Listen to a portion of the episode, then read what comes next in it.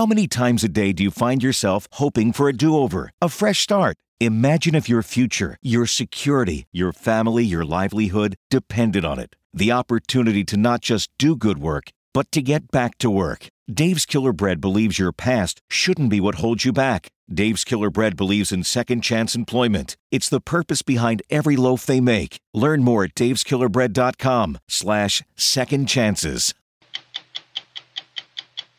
Tonight on 60 Minutes Presents Preserving the Past.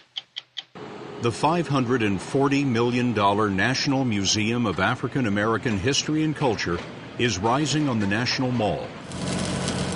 Its complexion rendered in shades of bronze, a building of color against history's white marble. This is not the museum of tragedy. It is not the museum of difficult moments. It is the museum that says, here is a balanced history of America that allows us to cry and smile. Italy is home to two thirds of the world's cultural treasures. Trouble is, the country's too broke to keep its historic ruins, churches, and monuments from crumbling to dust. But now, some of its most treasured and endangered landmarks are being saved, not by the government, but by a more respected Italian institution. The fashion business. There is a very famous Kennedy speech, no? What is possible for us to do for our country, we need to do now. When Pope Benedict XVI came to the Sagrada Familia, he consecrated the church as a basilica. Not since 1883, when it was first envisioned by Antoni Gaudi, had it been seen in all its glory. He wanted to write the history of the whole of the Catholic faith in one building. I mean, how crazy and how extraordinary and how ambitious that idea is.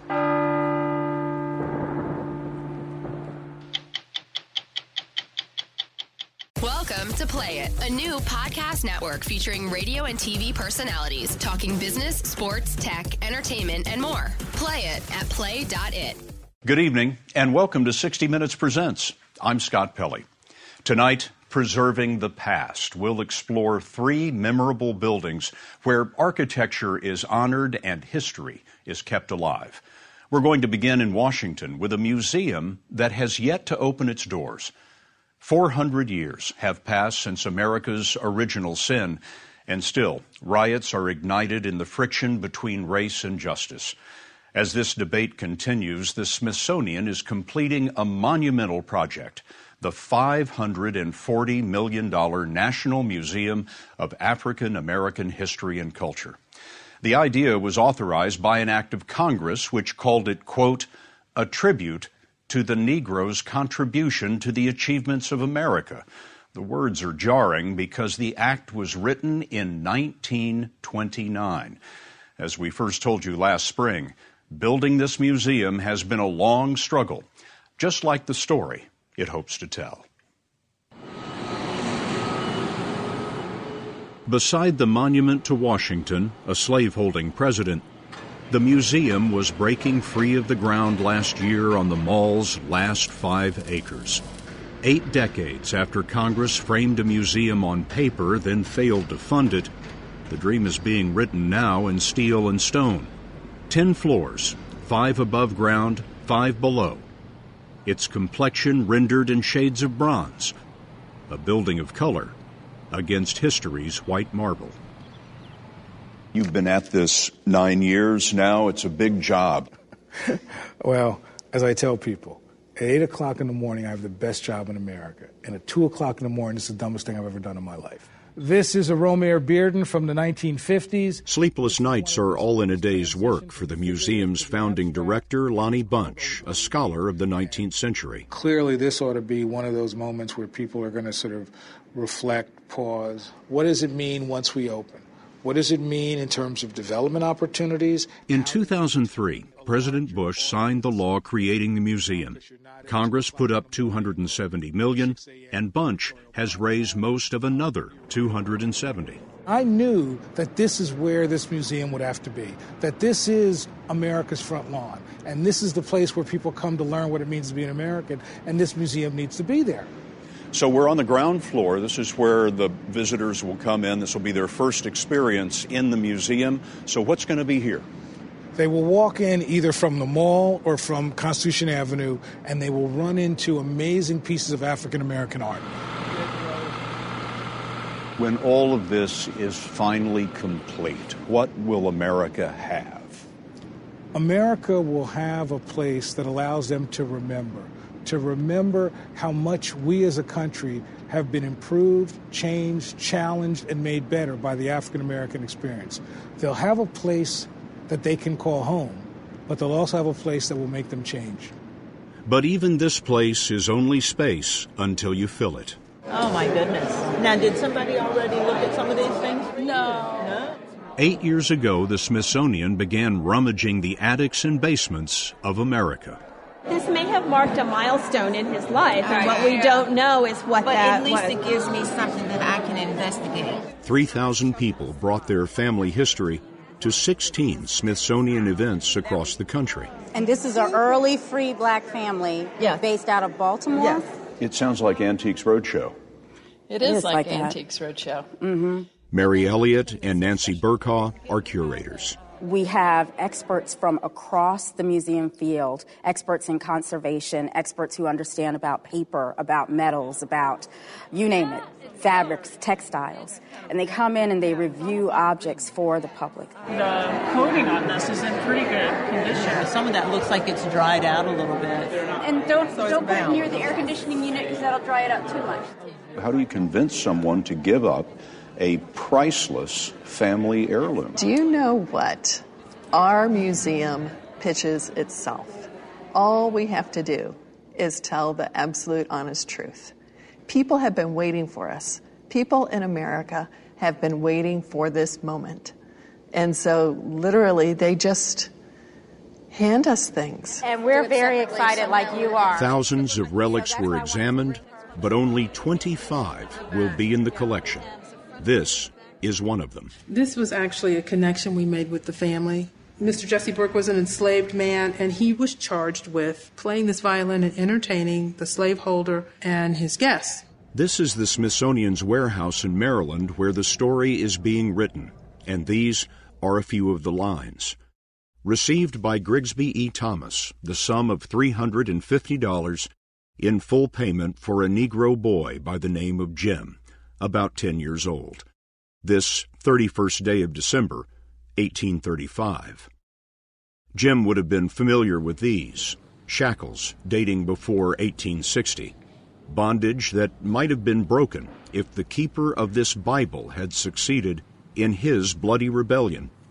Nat Turner had said that God commanded him to break the chains. His Bible was taken away before his execution. Paul Gardullo is a leader of the curating team. I think many of us who know the story of slavery know about Nat Turner. Know about Nat Turner from the perspective of perhaps a freedom fighter, perhaps a murderer. Well, we know this is a religious person. We know this is a person who can read. And when you begin with that and those ideas, suddenly the person of Nat Turner and your understandings of Nat Turner take on a whole new light. And I look to do that again and again. Ways that we can see well worn stories, stories we think we know, in a new light. You may think you know the story of a boy murdered for whistling at a white woman until you're confronted with his casket. The story of Emmett Till is a crucially important story in terms of what it tells us both about sort of reinvigorating the civil rights movement, but also it's a story of his mother, Mamie Mobley, who was really one of the most powerful people who said that her son's murder should not be in vain, that it should help to transform America. No one was punished for the murder of Emmett Till. His body was exhumed in a later investigation, and the original casket was neglected. But then the question was, would we ever display it? Should we ever display it?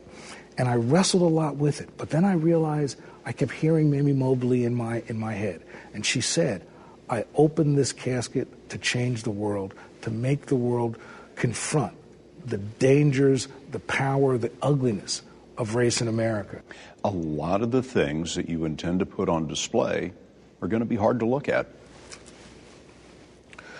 What I'm trying to do is find the right tension between moments of sadness and moments of resilience. One resilient moment came out of the blue.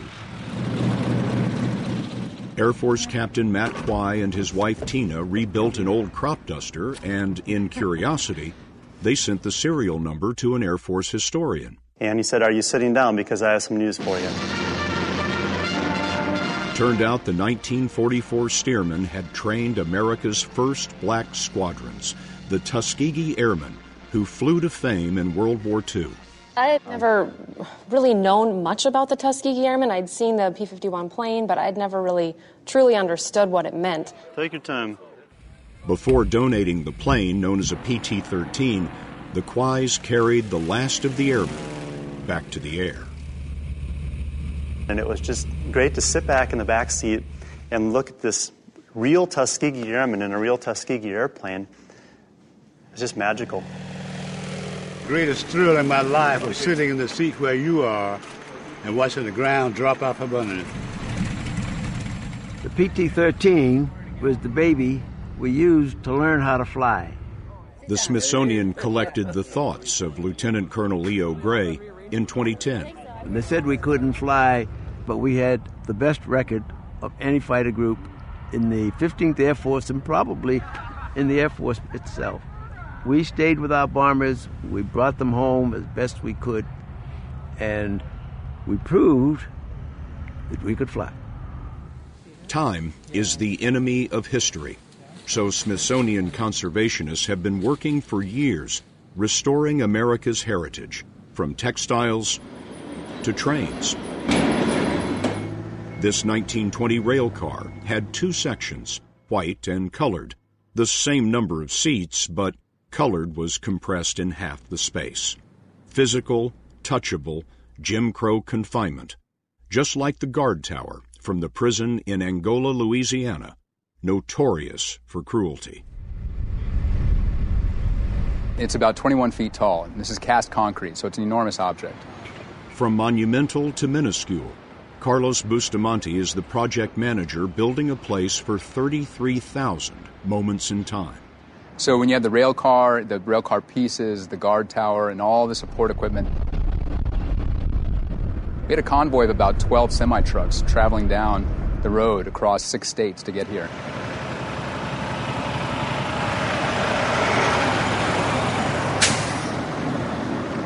It took them about three days. How do you get those things into this building? So we set up two very, very large cranes. These cranes are, are rare, there's not a lot of them this size. And we picked up these two objects and basically brought them over the site and lowered them down about 60 feet below grade. The answer is you don't move these objects into the building. You put these objects in place and you build the building around them. Exactly. There's no other way.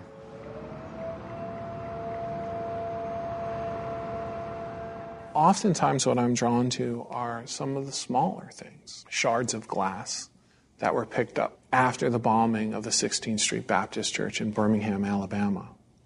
And it's finding the balance between the big and the small, Scott, that makes this work a challenge and so wonderful. What is something that you desperately want and have not been able to find? I want Willie Mays' mitt. Which would be quite a catch to display along with Louis Armstrong's horn and Chuck Berry's horn behind the chrome of his 73 Cadillac. There's the welcome of Minton's Playhouse, which resonated to Miles, Monk, and Dizzy. Ali's headgear, pristine condition. And this fireman's headgear, a revolutionary invention in 1914 by mechanical genius Garrett Morgan. Do you think the country's ready for this now? I don't think America's ever ready to have the conversation around race, based on what we see around the landscape, whether it's Ferguson or other places, that people are really ready to shine the light on all the dark corners of the American experience. But I hope this museum will help in a small way to do that. This is not the American Museum of Slavery. This is not the museum of tragedy. It is not the museum of difficult moments. It is the museum that says, here is a balanced history of America that allows us to cry and smile. On September 24th, America's first black president will cut the ribbon to the Smithsonian's first National Museum of African American History and Culture in Washington, D.C. Welcome to Play It, a new podcast network featuring radio and TV personalities talking business, sports, tech, entertainment, and more. Play it at play.it. See other artifacts, including what Marian Anderson wore at the Lincoln Memorial and a freed slaves copy of the Emancipation Proclamation at 60minutesovertime.com. It's estimated that Italy is home to two thirds of the world's cultural treasures.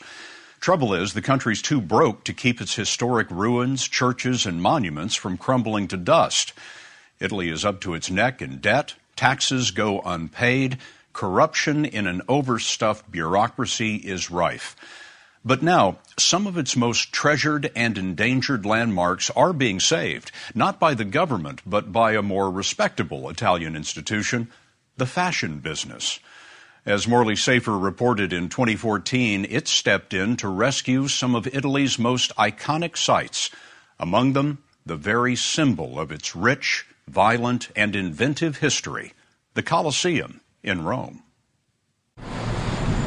With its stunning, timeless sights, it's justifiably called the Eternal City, a holy place to billions, a vast landscape of the sacred and profane, an architectural delight, especially when viewed at sunset.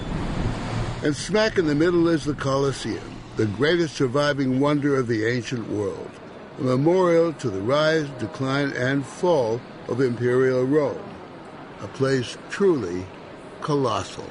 We think it seats about 50,000 people, but this number depends on how wide you think the Roman behind was. If you think that they had big behinds, then you calculate less. Small behinds, you calculate more. This is the Temple of Venus in Rome. Backsides aside, Professor Kimberly Bowes is the director of the American Academy in Rome and an expert on ancient Mediterranean history, who knows every inch of the Colosseum. She's taking us to the very top level, far above where tourists tread, for a sight that over the centuries very few people have seen firsthand. The view is terrifying. the view is extraordinary. Look at this. This is where the poor people sat. You really get the scale of this building here, though. Look how big this is. Look how big this is. People are ants.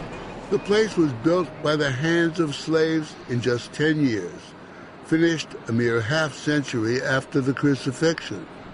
The performers here were gladiators, wild animals, even comedians. I gathered that this place was the entertainment center, the Broadway of its day. yes? In a way, the whole point is to produce marvels, to produce a spectacle that would have amazed the audience. The people with the most power, the senators, are down at the bottom, and the people with the least power, the slaves and the women, are up at the top. Women? Women. You, you don't want women to get too close to gladiators. You have to keep them separate because your greatest fear, you have two fears if you're a Roman man. One is that your slave is going to kill you one day in your bed. And your second fear is that your wife is going to run off with a slave like a gladiator. This is what everyone's afraid of, so you've got to put the women up on the top. So even though the gladiators were slaves, they were kind of the movie stars of their day. They were. And we turn to Hollywood for an idea of how it all might have looked. There's a moment in Gladiator where Russell Crowe walks out right where we are. Professor Bowes gives the filmmakers high marks for the historical accuracy of their computer recreation of the Colosseum. The whole drama is really the reenactment of Roman conquest, the continual expansion of the empire. Backstage was actually underground, the basement. Until recently, this was just filled with dirt. A labyrinth of corridors, dungeons for slaves, cages for animals, all brought from the far reaches of the empire, and wooden elevators raised by ropes and pulleys leading to trap doors in the stage. There's a wonderful scene in Gladiator where the tiger pops out of the floor.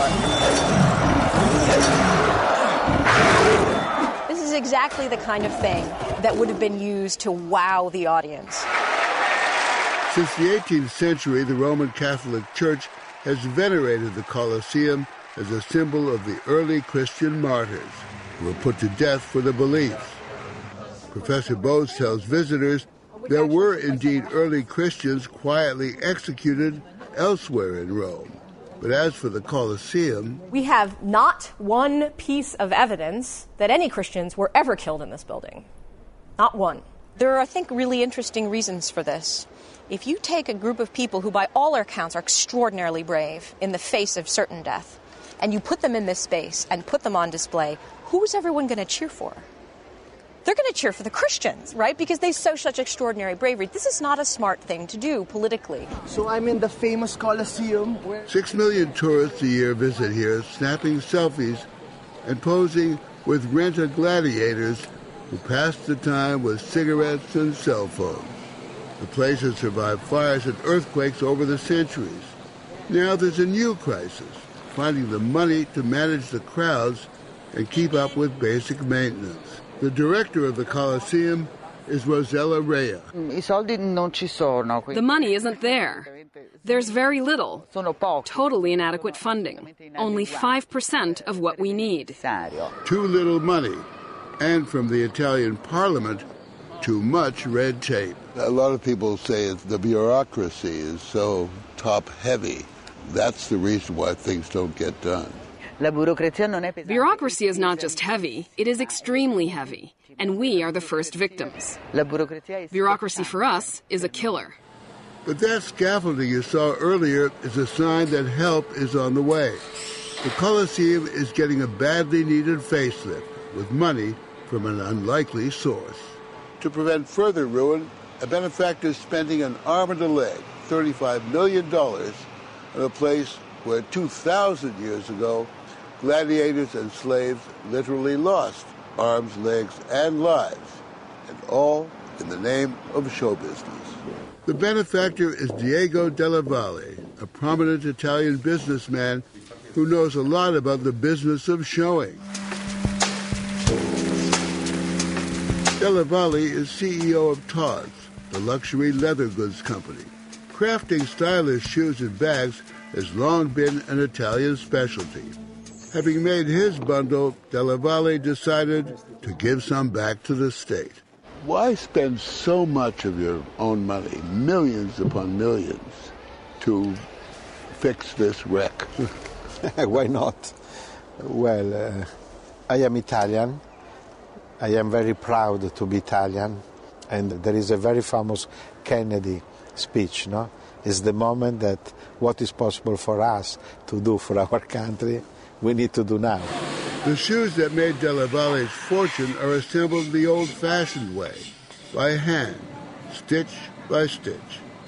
And the work he's funding at the Colosseum is also about as low-tech as it gets. It's being cleaned literally inch by inch to get rid of centuries of caked-on dust, grime, air, and auto pollution. The stone is travertine, a kind of limestone. No chemicals allowed, only purified water and elbow grease. Days, weeks, months, years on end of scrubbing, built by hand, saved by hand. How long is it going to take? The Colosseum? Yeah. I think three years from now. And what will it look like, do you think, when they're finished? I am very curious. To get some idea, we were shown a few sections that had been completely cleaned. 2,000 years old and looking almost brand new. And in the world of high style, it's become fashionable to follow Della Valle's example. An entire parade of fashionistas are bankrolling similar worthy causes. The Fendi Fashion House donated $3.5 million for some new plumbing for a familiar waterworks. It's the Trevi Fountain. Marcello, come here. Where 54 years ago, Marcello Mastroianni and Anita Ekberg went wading. In Fellini's La Dolce Vita, The Sweet Life. Forever linking Rome and romance. This movie helped a lot to build really this powerful image of the Trevi Fountain. Cinema has a, a big power. Silvia Fendi's grandfather started the business 90 years ago. And as we spoke, huge crowds had a last chance to throw in a coin before the closing of the site for repairs. It means that you will be in good health to come, in order to come back. So it's very important for us. This country gave us a lot. Uh, and so it's nice at a point to, to give back something. Elsewhere in Rome, the Bulgari Fashion House is paying to clean and repair the Spanish Steps, where tourists stop to rest their feet. A Japanese fashion company with ties to Italy is restoring the Pyramid of Cestius, built to honor a noble Roman two decades before the birth of Christ and after the Roman conquest of Egypt. And in Venice, the 400 year old Rialto Bridge over the Grand Canal will be cleaned and strengthened thanks to $7 million from this man, Renzo Rosso. Is the government too poor, too broke to maintain its treasures? No, I think we have to face with the reality. The reality is that uh, they don't have money. Rosso is a farmer's son, a self-made man known as the jeans genius, as in diesel jeans. He built the brand from the ground up, expanding into other businesses and becoming a billionaire several times over. And I want uh, more shorts. His sleek headquarters rival anything in Silicon Valley, what with the espresso bars and daycare, where kids learn the international language of business. Clap out! Clap in! But the fashion industry is a rare bright spot in the stagnant Italian economy. And these workers are the lucky ones. Elsewhere, fully half the country's young adults are unemployed. There's corruption, public and private, and widespread tax evasion. The Italian people are tired of this corruption because we have too many people that steal, too many people that put the money in his pocket. We have 40% of people doesn't pay tax. Can you imagine? 40% is unbelievable. Pope Francis talks about the problem in scathing terms, saying corrupt politicians, businessmen, and priests are everywhere. In Italia, and the country's new young prime minister, Matteo Renzi, has declared war on the political establishment, saying the whole system should be scrapped. Diego Della Valle agrees. I think it's possible now to, to, to open a new way. The old point of view was without any sense. I opened a new point of view. I push for the new point of view. But as Della Valle's scrubbers continue their work, it's worth noting that his generous offer to restore the country's greatest monument was mired in a bureaucratic mud for nearly three years before work could begin. This is the real challenge that Italy has. This is why sites are closed and monuments are falling down. The bureaucracy will have to change in order to actually make it possible for someone to come and say, Here, do you want $25 million? Without the bureaucracy saying, Well, I don't know, I'll have to think about it. But time is a way of standing still for Italians. Past glories are always present. Food remains superb, and the noble wines still lubricate the conversation. On the surface, it's still la dolce vita, the sweet life. As for the future, that's somebody else's problem.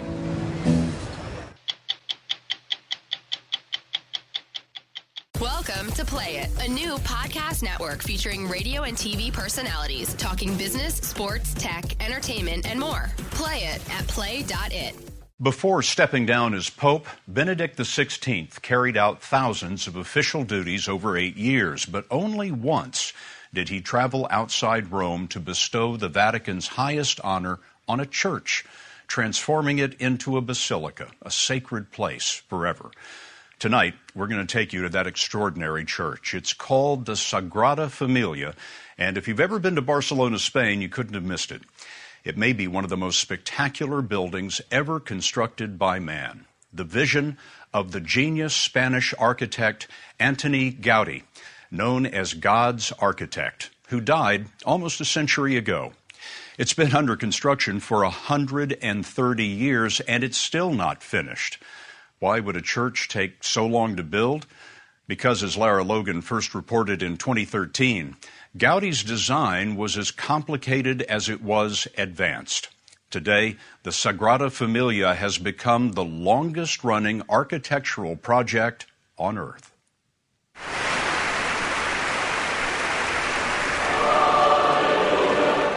When Pope Benedict came to the Sagrada Familia, it was the first time Mass had ever been held here.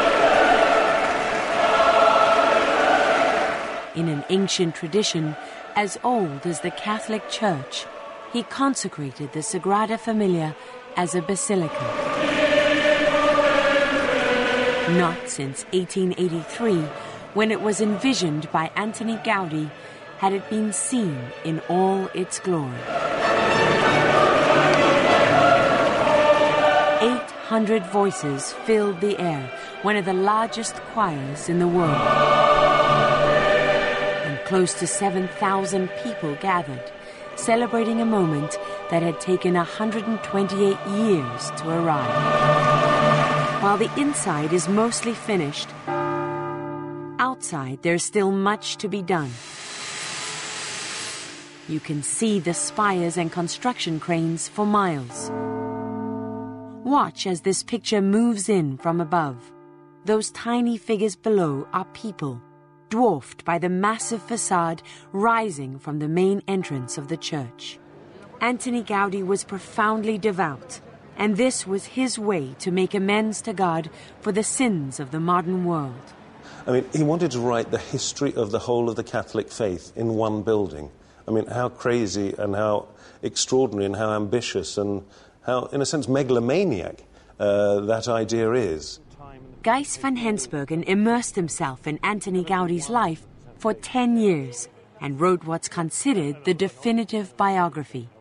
He took us to see the Nativity facade, the only part built while Gaudi was alive. It's the Bible written in stone.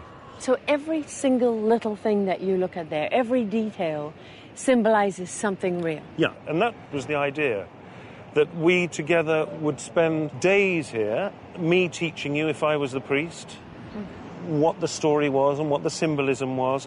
And once you get inside, is a wonderful kind of spiritual boost.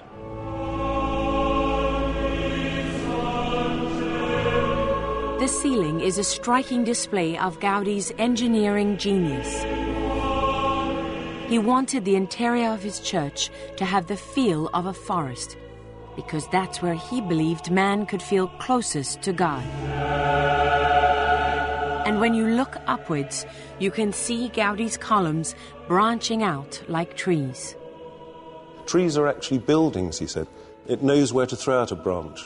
And if you look at the Sagrada Familia today, that's exactly what happens with those bizarre, eccentric, they look bizarre and eccentric, but the engineering beneath it is absolutely exceptional. Van Hensbergen pointed out that as you move towards the altar, the columns are made from stronger and stronger stone.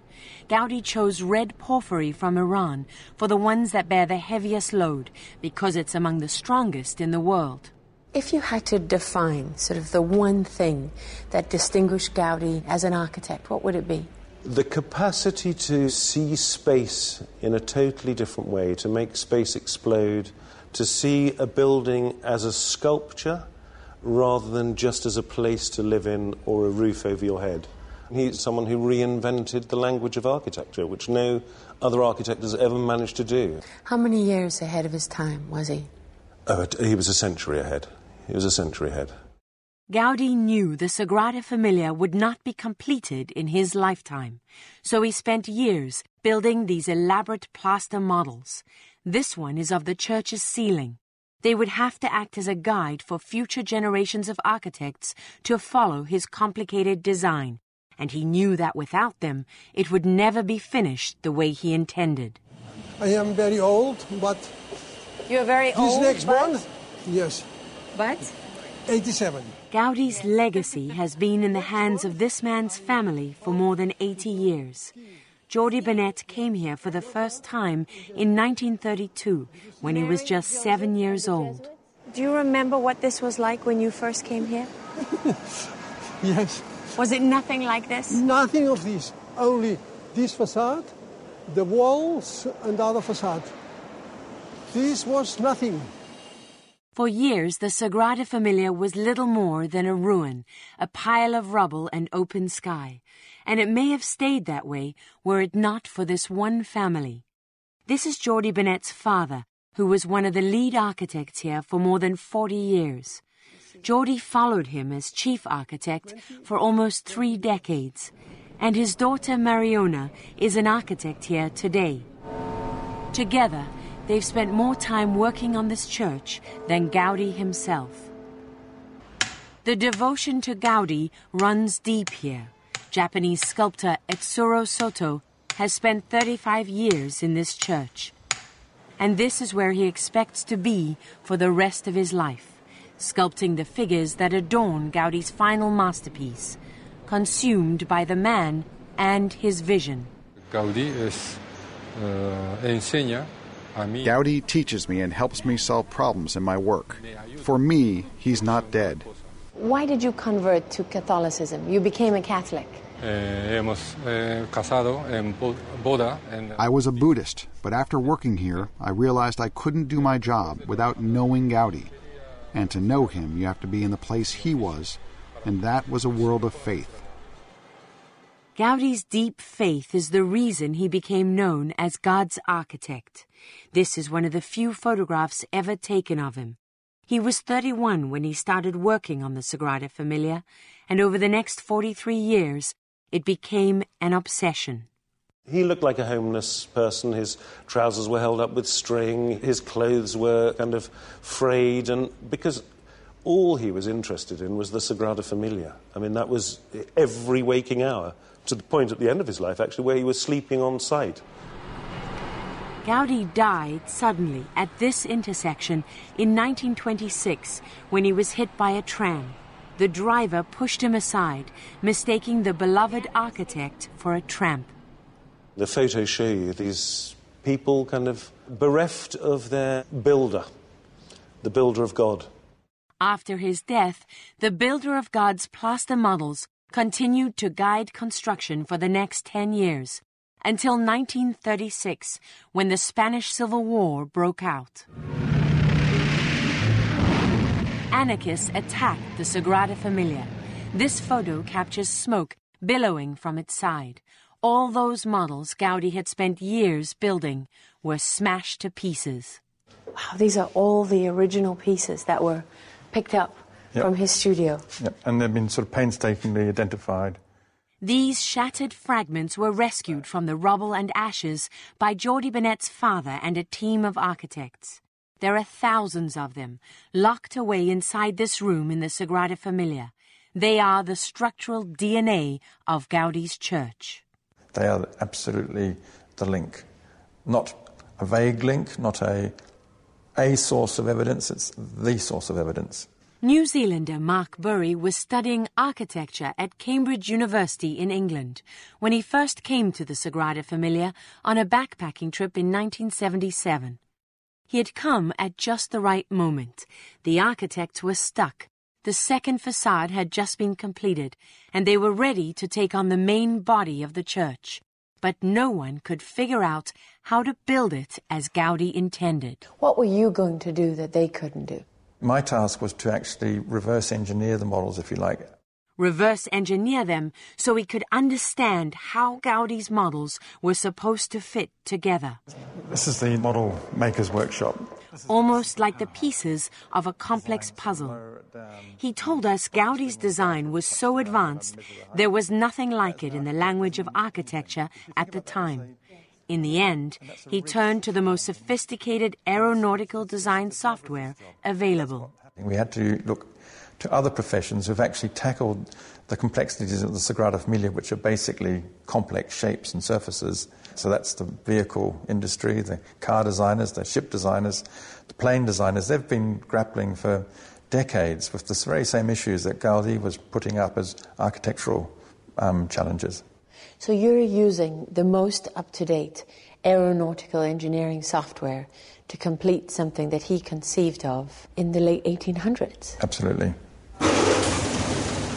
After 34 years, Mark Burry is now one of the lead architects. He took us up to their construction site in the sky, way above the city.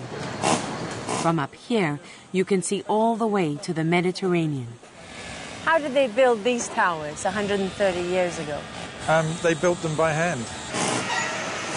Today, massive cranes swing heavy equipment and materials across the sky, constructing the Sagrada Familia precisely as Gaudi envisioned.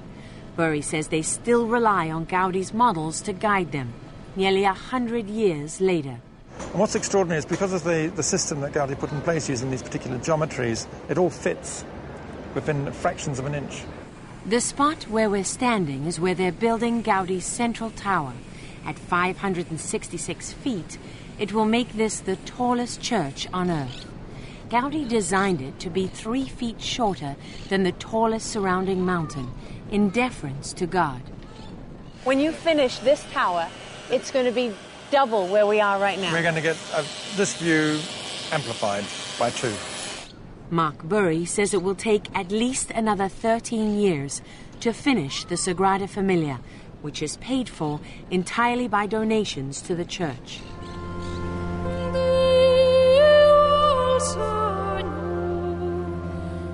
During the Pope's visit, Jordi Bonet was called on to represent the three generations of architects, engineers, and sculptors who have brought Gaudi's vision this far.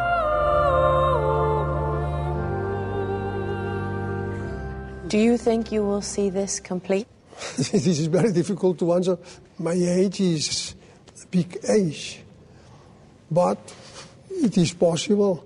Do you have any doubt in your mind that this will be finished one day? Oh, yes, I, I believe.